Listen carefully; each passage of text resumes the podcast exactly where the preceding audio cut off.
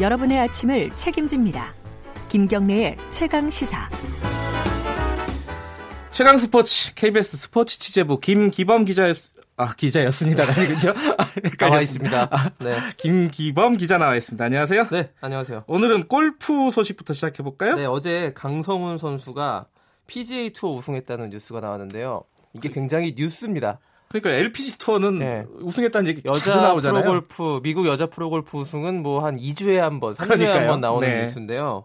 이 우리나라 남자 골프 선수가 PGA 투어에서 우승한 거는 몇 년에 한 번씩 나오는 뉴스인데 예. 예, 어제 강성훈 선수가 AT&T 바이런 넬슨에서 최종 합계 23언더파로 우승을 차지했고요. 네. 이게 2년 만에 우리나라 선수가 PGA 투어 아, 우승한 2년 거예요. 만이에요. 네. 네. 2017년에 김시우 선수가 플레이어스 챔피언십 이건 굉장히 거의 메이저 대회급에 가까운 그래요? 큰 음. 대회였는데 그때 이후로 2년 만에 나온 우승이고요. 네. 우리나라 남자 골프 선수가 PGA 투어 우승한 게 여섯 번째입니다. 그러니까 음. 그 선수로 따지면 여섯 많지 번째. 않군요. 최경주 음. 아시죠? 아, 양- 예, 최경주. 예. 그다음에 호랑이 사냥꾼이라고 불린 양용은 음흠. 그 US 오픈에서 예, 타이거 우즈를 이겼던. 양용은 배상문, 노승열, 김시우에 이어서 여섯 번째인데요. 예. 그자 그 가운데서 강성훈 선수의 우승이 좀 값진 이유가 있는데 네. PGA 투어 데뷔 이후 초창기에 그러니까 PGA 투어로 넘어가면 한 2, 3년 내에 보통 우승을 해요. 네. 전성기를 좀 보이는 거죠. 아, 그때가 전성기군요. 빠르게 적응을 해서. 예. 근데 이 강성훈 선수는 9년 차 PGA 선수거든요. 아, 나이가 좀 있군요. 네, 서른 넘어갔고 이제 9년째 도전하는 때에 우승을 한 것인데 그래서 고진감래, 대기만성 이런 한자어 수식어가 따라붙고 있는 선수입니다. 이 또 한 가지 화제가 된 것이요. 강성훈 선수가 그 자신의 우상이 최경주예요. 음흠. 최경주 선수가 이번에 굉장히 큰 도움을 줬다고 합니다. 이 대회 그래요? 중간에 이제 국제 전화를 통해 가지고 조언을 음. 해줬는데 어 대략 내용은 이제 너 자신을 믿어라. 음흠. 하던 대로 스윙하면 너는 충분히 우승할 수 있다. 이렇게 선배답네요. 얘기를 네. 했습니다.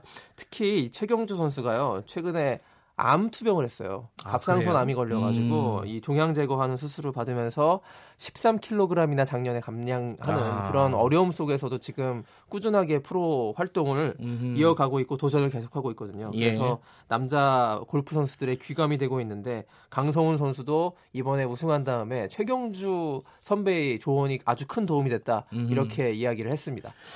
류현진 선수 네. 얘기 조금 더 해야겠어요. 왜냐면 그 뒤에도 말들이 계속 나와요. 어제- 워낙 잘 던져서. 어제 저희가 이제 중간에 이제 강판된 다음에 예. 그, 이 방송을 했는데요. 결국 뭐 시즌 우승 달성을 했고 네.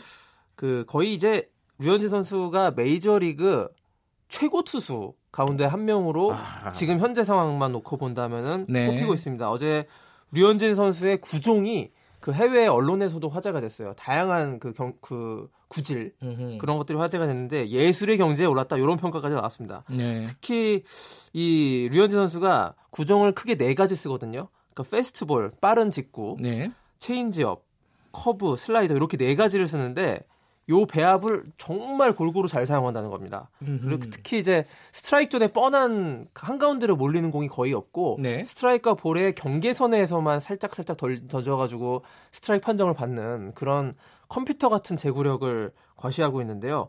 이것도 있어요. 그 release point라고 공을 놓는 어떤 아, 지점이 있지 않습니까? 시점. 예, 지점. 그게 이네 음. 가지 구종의 release point가 다 일정하기 때문에 똑같기 때문에 타자들이 폼을 보고 예측할 수가 없는 겁니다. 아하. 그래서 류현진 선수가 이렇게 사실은 류현진 선수의 직구가 140km를 좀 넘는 수준이거든요. 음흠. 150도 안 되는 좀 빠르지 않은 직구를 가지고 예전에 박찬호 선수 같은 경우에는 150을 넘는 그렇죠. 그런 강력한. 직구로 예. 승부했다면 류현진 선수는 스피드가 없는데도 불구하고 이렇게 좋은 성적을 내는 것은 네. 정말 이 제구력과 이 구종의 어떤 다양성 이것 알겠습니다. 때문에 메이저리그 선정 2주의 선수에 뽑혔습니다. 음흠. 그래서 이 데뷔 이후 처음이고요.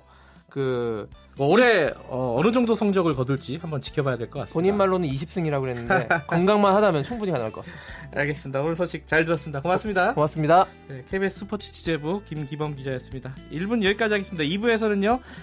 어, 사법농단 사태 시작을 알린 분이죠. 이탄희 전 판사 모십니다. 잠시 후에 뵙겠습니다.